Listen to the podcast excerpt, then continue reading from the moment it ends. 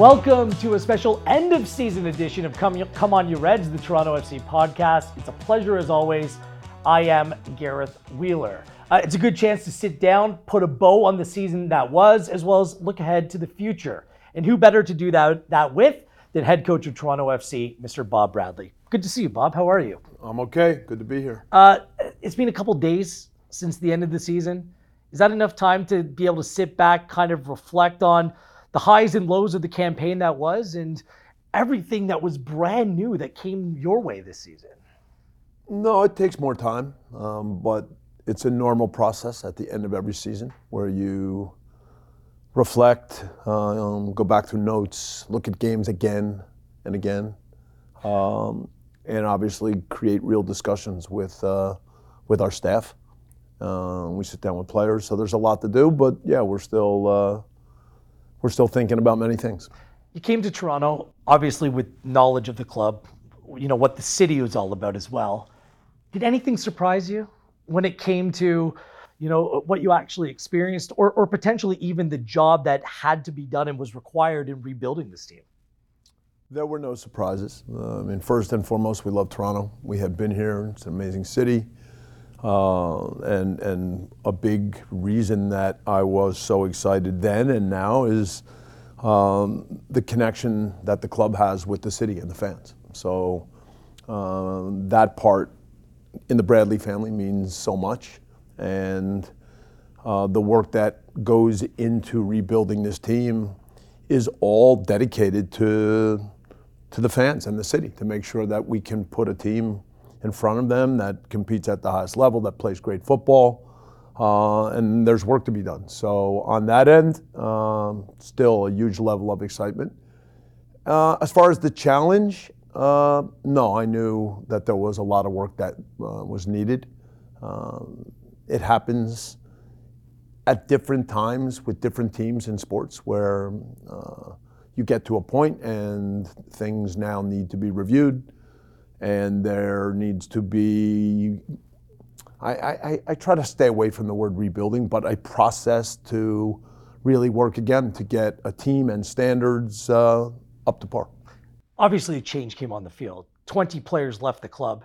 You yourself, your coaching staff, largely brand new as well. So there is going to be a period of transformation. Yet we live in a microwave world where everyone wants things done instantaneously. Is that a realistic expectation in the football world today? And for this club, that things happen just like that? It just depends on the situation when uh, anybody takes over. So, was it realistic that this team this year was going to um, have the kind of roster to compete at the, the top, top end of the league? Probably not. Uh, of course, when you start out training, the hope is that things can come together quickly, that you'll see many guys improve in leaps and bounds right away. Uh, and, and there's this push to continue to go and go and go. But no, the, the idea that we were going to immediately flip a switch and become a great team, uh, there's a process. And the process involves many, many things. It involves, it involves establishing standards, uh, it involves ideas on how you train every day. There's got to be an agreement and a, a sense, shared vision of, of how we're going to play. Um, and, and then if you consider the challenge that some guys are coming in mid-season, uh, Lorenzo and, and Mimo, and then as it turned out, Fede and Mark Anthony and Richie. Uh, there, there were changes at that point uh, so yeah, there was always going to be things uh, that provided great challenges. You know, when I get asked about the season, I, I typically start by saying challenging. It was very challenging. Yet there were some real positive steps, um, some momentum that was building in the team. You could feel it just being in the stadium, Bob. I mean, that Charlotte 4 0 victory at home, that's something that will stick with me. Of all the nights covering this team over the years at BMO Field, that was something special. Even the last night of the season when the playoff hopes were gone. The stadium was full. It was alive. There's a real vibe around this team right now. I wonder if, if you felt that, or if maybe there's something else that you're proud of that you were able to establish this season. Well, clearly we felt the excitement in the stadium, uh, and and the excitement level rose, uh, of course, when Lorenzo and Fede and Mimo arrived, and, and there was the connection immediately between those players um, and, and a big part of our fan base. So that, that was something that everybody uh, absolutely loved. Um, look, the other thing that I, I really enjoyed was even though it was still more inconsistent than we wanted, uh, there's always a feeling that in, in any moment when we play good football, whether it's for a, a few minutes, whether it's a half, or whether it's a more complete game, that there's an appreciation of the football that got played that day. And I always knew that that uh, the, the, the fans here are uh, into the game, they're passionate, and they understand what the game is all about. And so when you play well, and you know they can see it and they feel it and they appreciate it, that's important. And you know, when I look at all the home games, yeah, ups and downs, but there were enough days where the football or the goals that we scored, uh, the way the ball moved, uh, moments where we won the ball and attacked quickly, there were enough moments like that um, in the home games where I know our fans could see something. Uh, we've got work because we didn't have as many of those when it came to away games. And we're still not as consistent. It shows in the record, it shows in uh, the fact that we still give away too too many goals.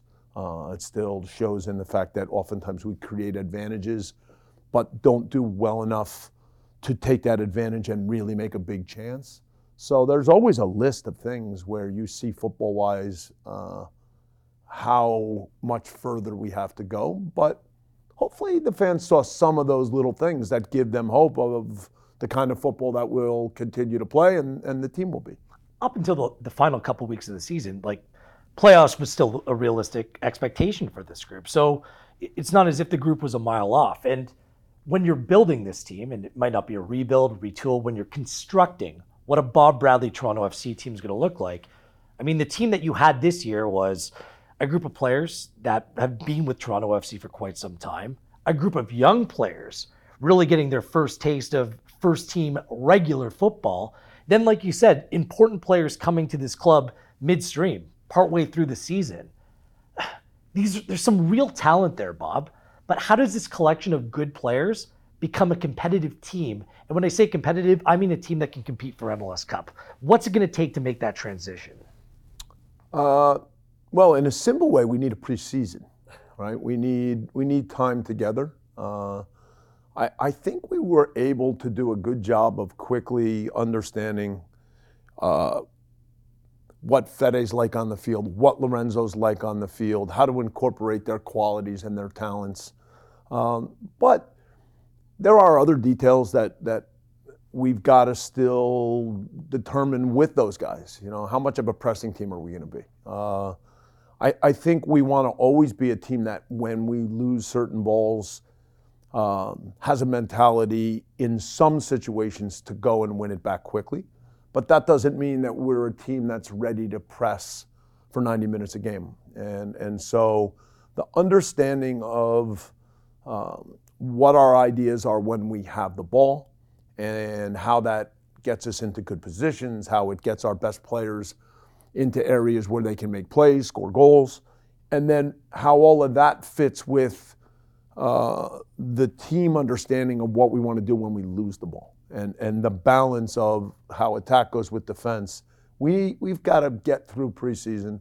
We've got to work at how some of those things come around. We, we just haven't had enough time together. Uh, and, and even the final stretch from Charlotte until the end of the season uh, became inconsistent because oftentimes the lineups from game to game were inconsistent. And, and so, you know, we, we were all excited when we played that first half against Charlotte because, in addition to uh, what Lorenzo could give us on the left and Fede on the right, it was a game where Michael and Mark Anthony Kaye and Oso were together in the midfield. And we didn't get enough games where those three were on the field together. Um, Richie came later. So there's just uh, details that come when we have the consistency of training, having guys healthy, and then uh, taking the things that we work on every day and, and testing them in games. A preseason will be valuable for them. It'll be valuable for you as well. Bradley ball's thrown around there. Do you like that term, Bradley ball? No, No, you don't? no. Because not everyone has their name attached to a way of playing. No, because that's not how it works. It's not the, the way a team plays is not something that that like I've come up with. Um, I think you have ideas on things that good teams do, and then you try to have a picture of what your players are all about, uh, and then you try to build in and implement certain ideas. Um, for sure, when we have the ball, we want to be a team that finds good ways to go forward.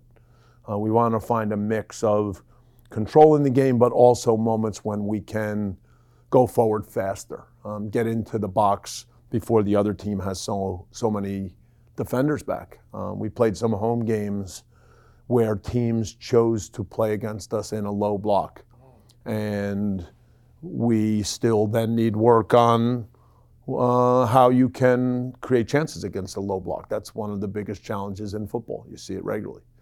Uh, and then, as I mentioned earlier, I think this idea that that when you lose the ball, um, uh, what is the team going to look like? Uh, I, I don't think we want to be a team that defends very deep on the field for the whole game.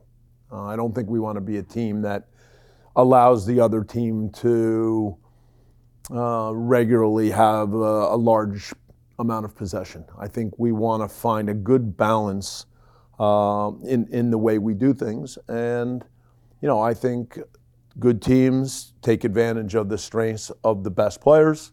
I think good teams are complete. I think good teams can win games in different ways. Uh, yeah, and then I, I, I certainly I I'm a fan of football. When I watch the best teams, the best players, I see things that are exciting. I want to make sure that that we're a team that's fun to watch. That's exciting. When other managers look at the team and some of the players you have, uh, there has to be some level of jealousy. Like you have some phenomenal, phenomenal players in your group, but coming up with the right way for all of it to work within the team concept, that does present a different challenge. It's not as simple as putting those players into the team and then making sure that the group reaches their full potential. I, I think we're actually, and I don't know if you would agree with this, we're seeing a little bit of a changing of the guard in Major League Soccer. These teams that have been perennially successful over the last seven, eight years Atlanta, Portland, Seattle, throw TFC in that group. None of these sides made the playoffs this time around. So, do you are you incorporating different ideas? Do you have a different vision on how to be successful in this new Major League Soccer that we're experiencing? Uh, the new Major League Soccer just is is built on more teams having their own identities, uh, more teams having a defined style of play. Uh, the teams that you mentioned uh, are all teams that, uh, when you're successful, then you are always challenged with how you transition from being a successful team. Do you keep players? When you have more experienced players, how long do they play? Are you quick to make changes?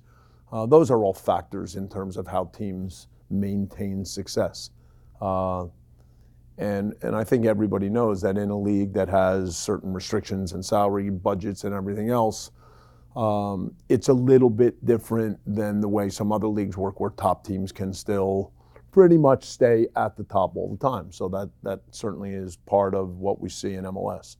Um, but no matter where you go or, or what kind of football you like, um, a team that, that has good ideas on how to go forward, can create chances, a team that's got a solid understanding of how to defend when, when the ball is lost, a mix of pressing with reorganization, uh, with compact defending. Look, these are qualities that, uh, that you see in all good teams. And so you have to try to figure out with your group how those things work. Um, again, you can have the ball a lot, um, but that's got to lead to chances. Uh, when you lose the ball, um, you've got to have a way to make sure that the other team doesn't have an easy time doing what they want. you've got to find a way to uh, still win balls in areas that can help you create chances. That's part of it. So there's there's different factors that you you try to build into your team and, and make sure players are on the same page. Two other things I want to ask you about. One, it's building off of that vision. This offseason, there's c- clearly work to do. Um, how does that process and planning work with your front office team? And is there a position, is there a type of player that you're looking to add to help this group take those next steps forward? Uh, since I came here, I think we've worked very hard to establish a process, a small group of people, um, understanding of how to use data, creation of, of, real discussions of what kind of football we want to play. Uh, we've worked hard to create profiles for different positions so that when we're looking around, uh, we've got an idea of what kind of player in a certain position fits the way we want to play.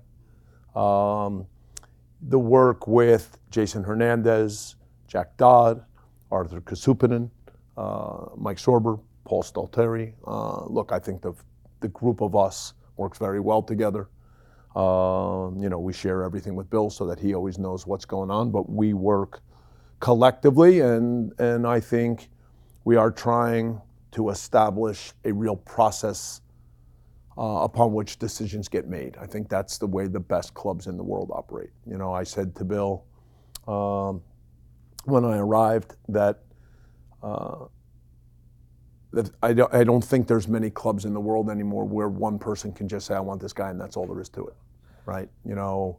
Um, uh, I don't know this for a fact, but the word has always been that at Liverpool, uh, Jurgen Klopp at first didn't want Mohamed Salah and there was a small group of people. And as they looked through things, it got put over and over and over. And eventually, as a group, they made a decision that he would be the best choice. Uh, and my man Salah has done pretty well, and worked I think that, well. that worked out just fine. So I'm always trying to make sure that that everyone here understands that that is the direction that we need to go, and I think we're we're working well in that regard. Um, as a starting point, uh, we still feel that uh, at times defensively, even when we were organized well, we made mistakes. So I think we are understanding that uh, we we can look for some help in the defensive parts of the field, whether whether that's central defense, um, discussion on where we are with goalkeepers. Obviously, Alex and Q have been here for a while, have done great jobs, but there's ongoing discussions about where we're going in terms of that that position. Um, we need to add some depth in the midfield, and you know we didn't get consistent play um, from the the striker position. You know, Jesus had a really good start. Uh, the second part of the season didn't go as well. Uh, Ayo is a young striker with with great potential. Uh, I think this year was still um, a challenge that when you come off of a major surgery, uh, sometimes you need that first full season under your belt. Uh, and, and so I'm glad that we were able to push him and keep him healthy. Um, but we, we certainly look uh, closely around the field and, and think of how we can improve ourselves. So, by the sounds of it, there, there will be change. It's inevitable. Yes. Is there a danger of there being too much change? Like, are you cognizant of that, or are you open-minded? It depends what players you bring in. No, we're open-minded. You know, you're you're constantly challenging each other with how to put together the best roster. Um, the work this year um, to establish certain ideas, a way of training. Uh, when you show up every day, what's expected. Uh, you learn a lot. You see which guys respond well. Uh, there's always this idea that you want players that love to love football. Yeah. All right come in every day excited, um, are open to being coached, um, want to get better, and and you know with everything that we do, uh, not everybody would agree with it, but the, the the idea of training sessions where we create game actions where we are constantly trying to help players see little things that they can do better. Uh, video, stopping training in certain moments to show a guy uh, a situation, there's there's a real attempt to try to help everybody get better. Um, does everybody embrace that? Uh, not always. You know, I'm not always sure why, but um, and that's not new here. That's that's been the case everywhere. You always appreciate uh, players that that get a taste of what we want to be. Um, the kind of football that we want to play, I think, is exciting. I think uh, uh, anybody who loves football would love to try to be here and and and be in training every day, uh, and and and want to play the kind of football that we are showing at times. So, yeah, we got to keep working to figure out how to get the right group. Lastly, I have to ask you about the kids. I say the kids that way because they probably don't like being referred to as kids anymore, but a lot of young players. There was a steep learning curve for some this season, like some really good moments and some ones that are absolutely teachable and will go a long way to building the type of player they are in the future. Even TFC2, really solid year as well. What did you learn about them? And do you think there was a little bit of an eye opener about what that step is like from playing with the reserve or a TFC2 team to coming up and playing with the first team? Um, look, I'm always excited to work with young players. Um, I've had a great time working with some young players all over the world, uh, seeing them grow. Always excited when when some of them move on and, and do great things. And uh,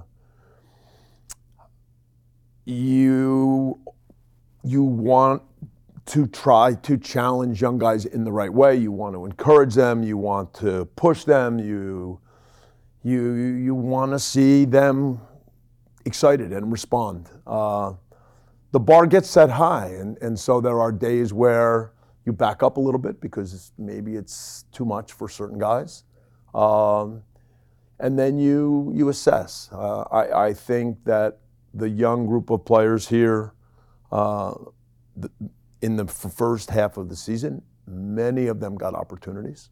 Um, that was important because I think they, some of them felt they, they were ready for opportunities. Uh, and then when you, they get on the field, you have things that you can look at, that you can show them, that you can talk to them about. Um, so that part of the work went on throughout the season and will continue, and we'll see what happens. It's going to be a busy offseason. Leagues Cup starts next year. Other curveballs are going to be thrown your way. It's a Gold Cup year, Cup year, but first, the World Cup. I had the pleasure of being in two stadiums for your games in 2010 in South Africa. Dramatic 2 2 final. Unfortunately, 2 1 loss in extra time in Ghana. Ghana against the United States. Um, when you're looking on, which team do you think will do the best from CONCACAF? Is the U.S., Canada, Mexico, Costa Rica? Some some intriguing players on these sides, and I think some decent questions can be asked by all of them. Uh, I'm excited for both the United States and Canada. Uh, I, I, think that there's uh, talent on both teams. Uh, I think that uh, it's so important for the game in Canada uh, that this team qualified, uh, the way they qualified, some of the personalities, some of the talents. Um, and, and from my experience in the World Cup, uh, the one thing that I think about is, is that the work along the way um, is so important because when you get to the World Cup, uh, in group play, things happen quickly and there's going to there's usually a moment in that first round, whether it's in the second game or whether it comes down to the third game, but one moment where you are right on the fence. You're either going to make a play or have the mentality to get through something, or it's just not going to happen. And uh, I think that that when I was the U.S. coach in the cycle leading into South Africa, we had some advantages. Um, we played amazing friendlies against big teams. Uh, we played Brazil a few times. We played Argentina a few times. We played England and Wembley. We played Spain in Santander. We played Switzerland in Basel. We played Sweden in Gothenburg. Uh, and then, of course, we were in the Confederations Cup in 2009. Second With, place, right? Uh, we lost in the final. Yeah, yeah you're rubbing a lot into it. So. Um, just uh, facts. Uh, no, Just facts. but you're you're going out of your way. um, but those experiences paid off. And with the, the advent of uh, Nations Leagues, uh, CONCACAF Nations League, European Nations Leagues, teams aren't able to have the same level of games. There's no more Confederations Cup. And so it's it's a bigger challenge for teams to know what it's like to play in those kind of games against those kind of players and be ready. Now, I think both John and Greg do an excellent job. Both do excellent jobs. And we'll have the guys prepared. But I, I know that will be a huge challenge and I'm excited to watch. We can't wait. You should be working on a broadcast somewhere, to be honest with you. No, I'll Your be wa- presentation skills, your wealth of knowledge. See, now I'm pumping your tires a little Yeah, bit. No. no. more shots. I am not a TV guy. That's That's for sure. Bob, this has been great. Honestly, the excitement is back with Toronto FC. And I'd say enjoy some time off, but I have a feeling that you're just going to be working hard. No, we've got, a- we've got a lot to do, but thank you. Thank you so much for doing this. Okay, guys, good. Bob Bradley joining us here on Come On You Reds. Thank you so much for tuning in. This has been Come On You Reds. Continue to watch and subscribe on Toronto FC's YouTube channel or however you subscribe to your Toronto FC podcast.